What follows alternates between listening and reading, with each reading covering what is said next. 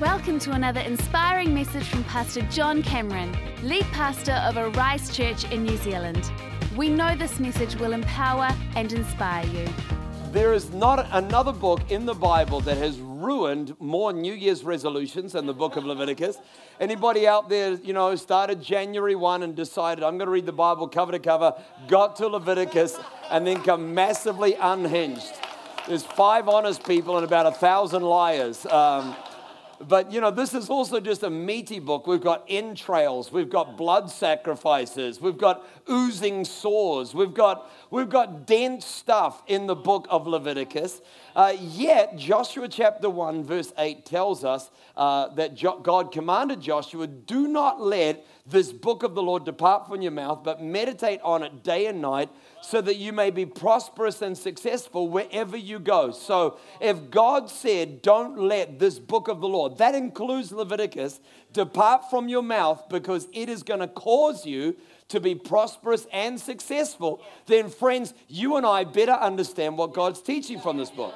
Uh, I read this book earlier this year around the time of Arise Conference and over the weeks afterwards, and God just did the most amazing number on my life. And I want to share with you out of this book because we learn so much in this passage, in these, this book, and in these first books of the Bible about our God. Themes are established that are carried throughout the entire Bible. Really, if you don't understand uh, the essence or the spirit of what God is trying to teach in these books, then there is so much of the Bible that will never be clear to us. And so it's very important that we do get an understanding of what God is teaching through the book of Leviticus. It's, it establishes so much of God's word, it unpacks a lot of the Bible for us, and I believe over this series of messages that God's going to do something amazing. I mean, obviously, it's important. Uh, I want everybody to consider uh, maybe even reading this book over this next few weeks, you know. Uh, but while you're reading it, just remember there is instructions about sacrifices, but Jesus is now our sacrifice. We're going to hear about food in this series. When you read this book, you read a lot about what you should eat, what you shouldn't eat. And we're going to talk about that in two weeks' time. But remember, too, that in the New Testament, all food has been declared clean. Every bacon lover said a hearty Amen. Amen. So, you know, this is an amazing passage. So, what do we learn in the book of Leviticus? Well, the first thing that the book of Leviticus highlights for us it is that it is a call to being a holy people. If there is a, an overwhelming theme in Leviticus, it's that God wants you and I to live a holy life, a separate people not living like every other people on earth. And the spirit of that remains the same. God has called you and I not to live just like everybody else that's out there. We live in the, you know, under grace, but God doesn't want you and I just to live with a license that allows us to live just like everybody else lives. God wants you and I to live a holy and a separate life to Him for His glory. Um, the, the book of Leviticus is also a book where we are just stirred so much uh, towards, you know, just living a life that is not just holy, but a life that is clean. It's a book that talks a lot about cleanliness. And, you know, we talk a lot about forgiveness in our, in our Christian faith, but it's important to remember that when Jesus called people healed, he also declared over them that they were clean. What an amazing thing. You know, he, he didn't just allow people to, to touch him, or he didn't just touch them. He said, You are clean. And that, that cleanliness counts a lot. And it's important to note in the book of Leviticus that the laws and the spirit of those laws that are in these first five books of the Bible are now put on our hearts. In the New Testament, these laws are on our hearts. So I believe God's going to do something amazing in the next few weeks. I'm excited about it. And why don't we pray together as we open this passage and believe for God to do something great? Who's ready for a great morning? The All Blacks have won, but the Word of God is more important. I'm waiting for a really big amen. Amen. Amen. All right. Father, we pray that as we open your word, you would open our hearts. Speak to us, illuminate your truth. We pray in Jesus' mighty name. And once more, can I get a hearty? Amen. Amen. Leviticus chapter 2, and we're going to start reading in verse 4. If your offering is a grain offering baked in an oven, it must be made with choice flour, but without any yeast. It may be presented in the form of thin cakes mixed with olive oil or wafers spread with olive oil. If your grain offering is cooked on a griddle, it must be made of choice flour mixed with olive oil, but without any yeast. Without any yeast. Now jump over and we're going to turn to verse 11. It says in verse 11 of Leviticus 2 do not use yeast in preparing any of the grain offerings you present to the Lord, because no yeast or honey may be burned as a special offering presented to the Lord. You may add yeast and honey to an offering of the first crops of your harvest, but these must never be offered on the altar as a pleasing aroma to the Lord. Three times in this passage of scripture, we've got this command do not use yeast. When you are preparing, preparing your offerings, they must be made without any yeast. No yeast. God's literally saying, you know, look, there's going to be other moments when you're going to cook with yeast and you're going to prepare something and you're going to bring it to the to temple and you're going to say, of my first fruits, I'm bringing this to God and to his house, and the priests are going to eat that. But when you're bringing to me an offering that is going to be put upon the altar, when it's going to be offered as worship, no offering that is presented as worship can have any yeast in it. In fact, it's amazing when you go back to the book of Exodus, chapter 12 and verse 15. It's going to come up on your screen. But the Israelites were commanded by God that one week of every year they were to rid all their homes of any scrap or trace of yeast. Not one morsel of yeast was allowed to stay in their home for one week out of every 52. They were to go through every cupboard. In fact, when you read the passage, the Bible doesn't just say, go to the pantry and take out your yeast. It says, search your home, look in every nook and cranny. Get every scrap of yeast. It's like kind of hoover your home, vacuum your home. Look for anything that's got yeast in it. And for one week of your life, all yeast has got to be removed. Now, if that's what God's saying, then we better understand why is this yeast thing so important to God? Well, what we know about yeast in cooking is that yeast puffs something up. It makes something that would be flat and it causes it to rise. It's the difference between, you know, the wafer crackers and a piece of bread. I mean, there's more to it. I'm not a cooker, but, you know, there's, there's more to it than that. But the fundamental difference between the bread that's all fluffy and the bread that is flat is yeast. Yeast puffs up. And in the Bible, yeast is always a picture for us of pride and of hypocrisy. In fact, in 1 Corinthians chapter 5, verse 6, it says, Your boasting is not good. Yeast, do you not know that a little yeast works through the whole batch of dough? Get rid of the old yeast, your boasting, that you may be a new batch without yeast as you really are. For Christ, our, sac- our Passover lamb, has been sacrificed. Therefore, let us keep the festival not with the old yeast, the yeast of malice and wickedness, but with bread without yeast, the bread of sincerity and truth. So we've got boasting and pride that are pictures of yeast, and then we've got sincerity and truth, which is a picture to us of a life without yeast. So the Bible is literally saying, whenever you come to worship, what must be absent from your life, if you're going to worship the King of Kings and the Lord of Lords with sincerity and truth, what must be gone from your life is pride. Once a year, you need to think about your life and get all of your pride out. I, I, don't know about you, but I'm glad that the Bible doesn't say every morning you should search your heart for pride. That would be a pretty depressing life. I've met some Christians that spend far too much time in their lives searching their hearts for pride. It's like, dude, there is nothing left. Stop it and get on with your life. You'll, you'll never be holy enough. You'll never be, you know, humble enough. It's a, it's a pursuit with no end.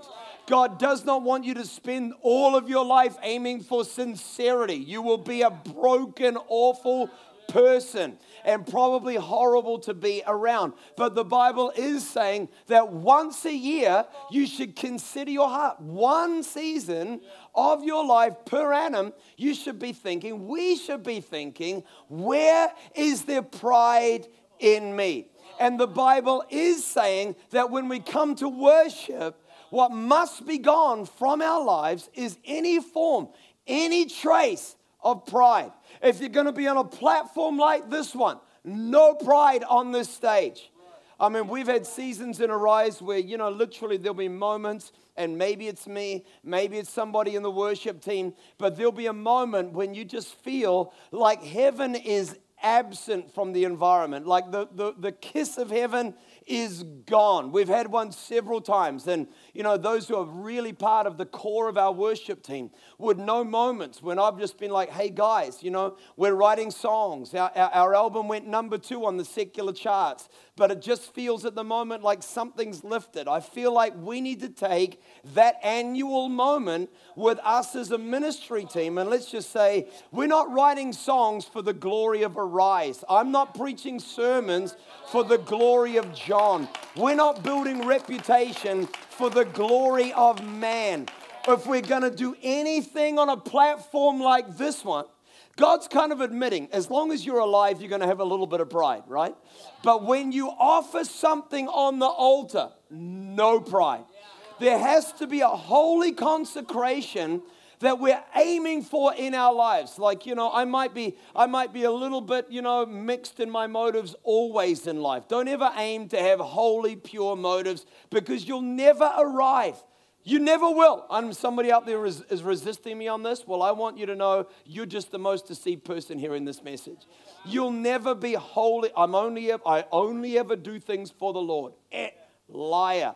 If, if you're doing anything, you're doing it with mixed motives. But the Bible is saying that when it comes to our worship, when it comes to what we're presenting to God, our goal has got to be that we do nothing for Him with pride in our hearts. See, uh, this boasting is yeast. It's that puffed up state that we get in life. In fact, in, in, in Luke chapter 12, verse 1, it says, Beware of the yeast of the Pharisees, their hypocrisy. So pride is hypocritical. It's, it's expecting something of another that you don't live yourself. It's putting a demand on somebody else that isn't real in you. Uh, in fact, you know, if you want to put it in a, another way, you could say pride puffs up, but love builds up. In, in, in, uh, in 1 Corinthians chapter 8, verse 1, it says, Knowledge puffs up, but love builds up. The man who thinks he knows something does not yet know as he ought to know, but the man who loves God is known by God. In other words, if you think you're awesome, you're not. But if you know God, you are awesome because God knows you. But then it's saying that this knowledge, this pride, this thinking, man, I, you know, I'm too Christian for my church, that is going to puff you up. But if you have love, it's going to build up. Because knowledge or pride is about me, and love is always about others. So, what God is looking for in our lives is for our pride to diminish and for our love to increase. There is not one commandment in the Bible to love less, but there is a thousand commandments in the Bible saying, think about yourself a whole lot less. Forget about you and live a life that is centered around God and others. Pride is the anti God state of mind. That's what pride is. It takes God and it puts him over to one side, and it takes self and it puts self at the center. That is what the devil was thrown out of heaven for. He said, I don't want to just worship the King of Kings, I want to be the object of the worship. I want to be at the center of the worship. And what pride does is it puts me at the center of the story and it puts God and others in the peripheries. If you want to live the life God's got for you, then put Him at the center, others at the center, and put yourself just over at the side. The, you know, if God was wanting anything from you and I, He is wanting us to worship without yeast, to stop bringing our pride as part of our worship. Humility is the antidote for pride. It's about saying, man, you know what? In my life, I just want to see others and see the world as God wants me to see it. I, I, I'm called by Him. I have a role to play, but I am just a part of God's massive master plan. Humility is the virtue through which we are enabled to see ourselves as God sees us and others as God sees them. That humility allows us to have an open heart. It sees, it sees the world, we see ourselves, we see our part, but we also see the hand of God and what He is doing through the lives of others. The first thing that we need to know about pride is that pride is a barrier to all growth. If you want to grow in life, you'll never grow when pride is in your heart. Is this not true? I mean, when I was a kid, about the age of 11, I remember a specific conversation in a specific uh, room in our family home that centered around the phrase, I know. Does anybody have a strong willed tweenster in living in their home? You know, somewhere between the, age of 9 and 14. Can you just, a strong willed one? There are, there are a lot of hands. And, um, you know, when, when, I was, when I was in that tweenster kind of bracket in life, I was just so incredibly self assured. I mean, I was ridiculously insecure, but also ridiculously self assured, all in one package. Does anyone know what I mean? And everything my parents ever said to me, my answer was always, I know. Does anyone know what I'm talking about? Anybody ever had that? You know, it's like, and I remember one time I was at home and uh, my dad said something to me. The, the house, there's six Camerons, and we've always had others living in the house. So the room was full of people. I walk in, dad is there, everybody's been in conversation, and dad says to me, Hey, son, you know, blah, blah, blah, blah, blah, tells me something. And I said, I know. And then there was this awkward silence in the room because everybody else in the room knew that what I was saying, I knew. There was no way that I knew it. and then there was like this crazy moment where dad just goes, do you know that everything I tell you, you answer by saying, I know? And my answer to that was, I know. I mean, it was the two most ridiculous words I've possibly ever saying, said in my life. But, you know, the thing about it is that as long as I was full of saying, I know, I wasn't growing. It takes a willingness to admit that there is a lot you don't know before you grow. It is humility that leads to all growth. And the moment pride gets into me, pride, pride, pride that makes me walk into a room and think, I know more than the people in this room. Pride that makes me walk into any environment and say, I wish these people would listen to what I've got to say. Pride is that state that says, I, feel like I'm a better person than others. And that moment, you are blinded or we stop the, the growth of our lives because there will be no growth when pride is in our hearts. Is this not true? The second impact of pride is that it takes our focus off God. I mean, when pride is in your life, the second impact that you clearly see is that it takes your focus off God. You're thinking about you when you've got pride. I mean, it's just, it's just a terrible state of being. Um, uh, have you noticed the, the massive trend that we have in life? Everybody now is into selfies, all right? Selfie has become the thing. Um, in fact, you know, we're rewarded for being self focused. I mean, I'm, I'm, a social media person and numbers are important to me. I know numbers more than I know names. So I just have a gift for numbers. And I've noticed a trend. When I post a uh, photo on Instagram, if I just post a photo of Joe, you know, or I, I fo- post a photo of Steve, we call him the silver fox around Arise, uh, our answer to George Clooney. Um, you know, if I post a photo of one of my friends, you know, it might get, you know, let's say 60% on the like. But if I post a photo of me, then it's just going to get probably at least 100 more likes. You can go through my Instagram feed and you'll find that whenever I'm in the photo, the photo gets more likes. But you know what? There's just this huge part of me that just says there's something very wrong with that because a self focused world is going to reward you for the same sin that somebody else has. But you know what? God is not looking for a group of people that are going to follow the ways of the world. Just because everybody else is going self focused doesn't mean that we should too. Because the, the danger of pride is that it stops us from being focused on God. It is the anti God state of mind. Um, uh, you know, in fact, just the other day, uh, you know, uh, I was in a situation and I was just becoming so aware that pride, pride is just that thing that, you know, it just stops us from being aware of the world that is around us and it pulls us back to, to me. It takes my focus of God. You know, have you, have you ever found yourself in the middle of worship and, you know, you're in the middle of worship and the song is one that's all about God, but you're actually thinking about the way you look in the middle of worship. Has anybody been in that kind of boat? Uh, I, I know I have. You know, like people look at you, you're in church and you're standing in the front and you're thinking, I better lift my hands. And then you're thinking, I think people think I look pretty good because I got my hands lifted. Or maybe I'm the only narcissist that's hearing this message today. I hope there's a couple of honest people out there. Uh, maybe you rate your own voice, you know what I mean? So there's, have you ever met that guy, that girl, like that you, they're behind you in worship? There's a really quiet moment in the worship service. I don't join with them because I have a terrible voice. I had to, I had to opt in my 30s for either preaching or singing. It was an either or scenario. Nobody's ever commented on my singing and said it was any good, so I chose preaching.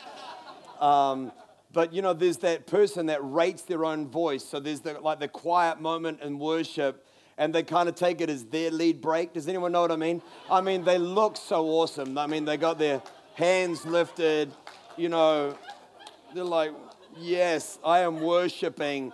But for some reason, they find they find a new level of decibel the moment the worship band drop. Do you, do you know what I'm talking about? It. It's just that spirituality that's dressed up, but it's really just all about pride. You can't genuinely worship without forgetting about you and focusing on God. And that's what pride does is it stops us. The third thing that pride will do is it will blind us to others. Um, uh, you know, when you've got pride in your life, it just blinds you to everybody else that's around you. And, and I know when pride has crept into my life, when I'm in every conversation and I find a segue to tell a story about me. Have you ever been to that trap?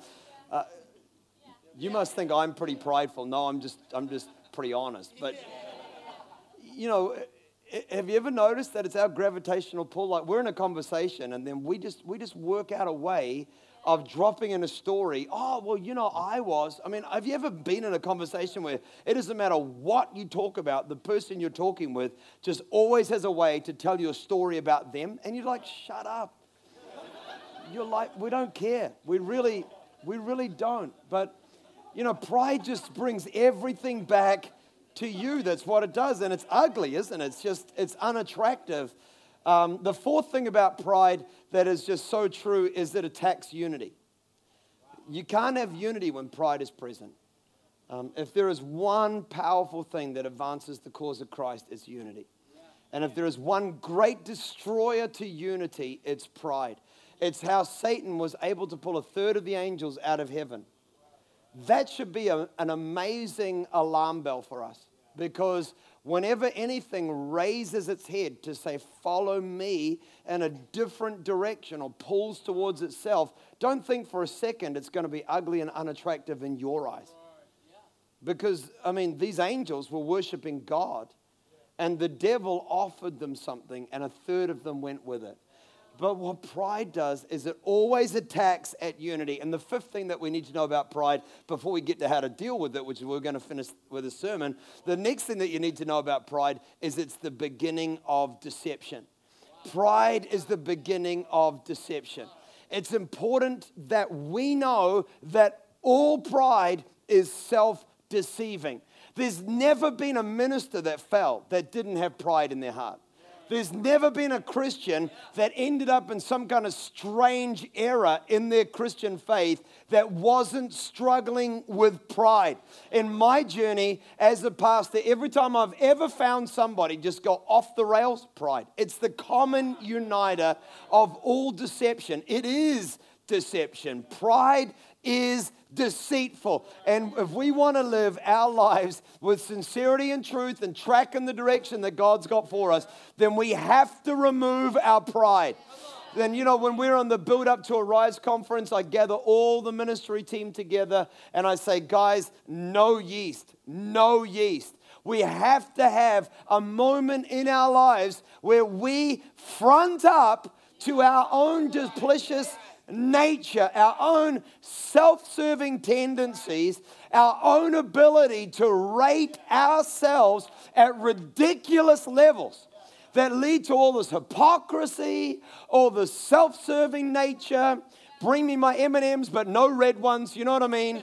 Hashtag does not play well with others. All of this stuff that just kind of creates our diva culture, you know, um, is just this thing that we call pride and it raises its ugly head. I mean, just this week, I, I, flew back from South Africa. You know, I preached. I mean, you know, I'm there. I'm just, you know, I'm God's gift to the world. You know, there's thousands of people at this conference. It's a massive event. South Africans are ridiculously honoring of pastors, and I thank God for them. They're amazing people. I get home and I, I, I get this schedule for my next week. I fly to Perth tomorrow to speak at a pastors conference, and I wasn't happy about a couple of the details in it. And, and I was also jet lagged and emotionally vulnerable. And after a day, I'm still feeling weirded out by this thing. And I said, Jillian, what's going on? I mean, why am I obsessing about some small details to do? Do with this conference? And she looked at me and she said, Because you have a team of people who tell you you're awesome all the time and who pat you on the back no matter what you do, and you're not all that big for the world. You know, it was just like exactly what I needed to hear. Exactly what I needed to hear. And you know, there has to be a moment in our lives where we just start looking, hey, I'm being honest with you, but how about you be honest with you? And we all just start saying there's not a person out there who struggles with pride. I mean, half, you know, half the time when we find just rampant eating disorders and we find people that are all crazy and all this kind of stuff, it's just us being far too obsessed with us. Forget about you and start looking about others. So let's talk this morning about how we can rid ourselves of this pride thing. And I'm, I'm listening this morning, listening um, you know, uh, the first thing is know that you alone are not God's answer for the world's problems. You alone are not God's answer for the world's problems. This is just so important. Anybody who's ever thinking to themselves, my ministry is so important, my business is flipping unbelievable, my family is the center, my life is amazing. Anytime you find somebody like that, you can just go hashtag pride because this is this is the problem with our world is that we are just increasingly thinking about us. And we've become more i've got to open the doors for me rather than god open the doors for me.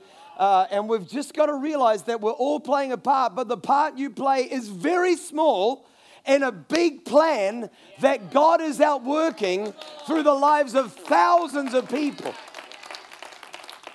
and when we realize that God is in charge and others are involved, then we're taking the first major step towards getting this pride thing out of our lives. In fact, there is no better antidote than pride than what Jesus said summarizes all the law and the commandments. Love God and love other people as much as you love yourself, right? So I'm pretty cool, but so is Joe, and so is Pat, and so is Steve, and so are you, and we're all equally important to God. Nobody's more important than another. We all just play a little role in a great big plan that God has got for the world. That's our first step towards it. I do nobody any favors by saying I'm useless and pathetic. But I do nobody any favors when I tell them that they are useless and pathetic in comparison to me. And when I'm awesome and you're awesome and God is the one who made us all awesome, we're taking the first great step towards being a life that is free from pride. The second thing that we need to do is intentionally focus on others. Intentionally focus on others. Intentionally focus on others. I make this just a discipline of my life, just a discipline of my life. Um, you know, at this stage of my journey, so many environments I'm in, people are trying to get answers from me or line up things from me so that they can do what they want. And if I'm not careful, then I start to buy into this thing that somehow it really does come back to what I can share with others, what I can do for you. And you know what? I'm just trying to make my conversations, and I, I don't always nail this, but I'm trying to make my conversations intentional. I want to learn from others, I want to find out about about you. I want to know what you've got on offer. If you want to rid your life of pride, then how about for the next seven days we do this? We decide that every conversation we're going to be in, we're going to tell no stories of. The only problem is if everybody does this together, we're not going to have any great conversations for the next week. But but if we could just do this, we could just say, My goal in every conversation is going to be to tell you nothing about me, and I want to learn everything about you. I want to be intentionally focused, not just on not on your problems, by the way, because nobody likes talking to that guy either, who's trying to flush out every fault in your life. You know what I'm saying? Uh, just be normal, be real about it, okay? If you're not their mentor, don't try to be, but but just suck out something good about them. Suck out something you can learn from them. Let's just be intentionally focused on others. The third thing that we can do if we want to rid our lives of pride is we can pray for some other people. I saw this put up on Instagram recently or Twitter or something, but somebody asked the question if all your prayers were answered, would your life be better or would the world be better? And I thought that's a pretty great question. That's a pretty great question. I wonder if we were to examine our prayer lives, whether we would find that we're just praying for us or if we're praying for others. And I reckon if we want to get our lives free from pride, how about again? This week we decide as a church family, we're not going to pray for any of the needs that we have. I mean, maybe you got to, uh, by the way, I, I would always pray for my children. They're others, right? But, uh, but maybe we just say, I'm not going to pray for John. I'm not going to pray for what I want, but I'm going to pray for what God wants to bless somebody else's life with. I'm just going to champion somebody else's prayer needs. I'm just going to see what I can do. How can I pray for you? And then actually pray rather than just telling people, hey, I'm praying for you. How about we do that? The next one that we can do is we can be generous. Generosity. Generosity doesn't happen when you're proud. Uh, but if you're humble, you can be generous. I reckon we just need to be in ridiculously generous people.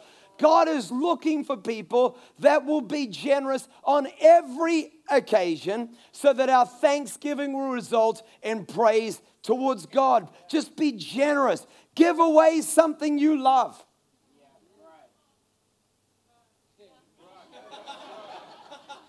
Underwhelming amen to that one. I gave somebody a pair of shoes the other day, and every time I see the shoes, I think, I love those shoes. I want those shoes. I'm telling you the truth. I bought another pair that I don't like as much as the ones I gave them. But you know what? I really believe that that was a good thing for me. Don't know why I shared that. Open the door for somebody. Take a worse seat. I'll be honest with you, I felt bad preparing this sermon on the plane because I rocked up in the Koru Lounge this morning and the front row was full. The first half was playing of the All Blacks game. The first row was full. The second row was full. The third row was full of chairs. The fourth row was full, and it's only like a 40 inch television. So I'm a million miles away. So I grabbed my seat, I picked it up, I carried it to the front row, and I just plonked it down. And then I prepared a sermon that says, Open the door for somebody else.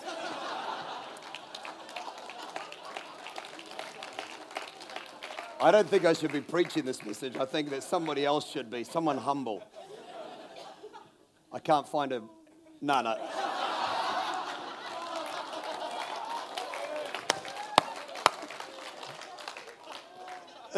I got two more. I've got two more, and then I'm done. Next one: do do things for somebody else that no one will ever see or know.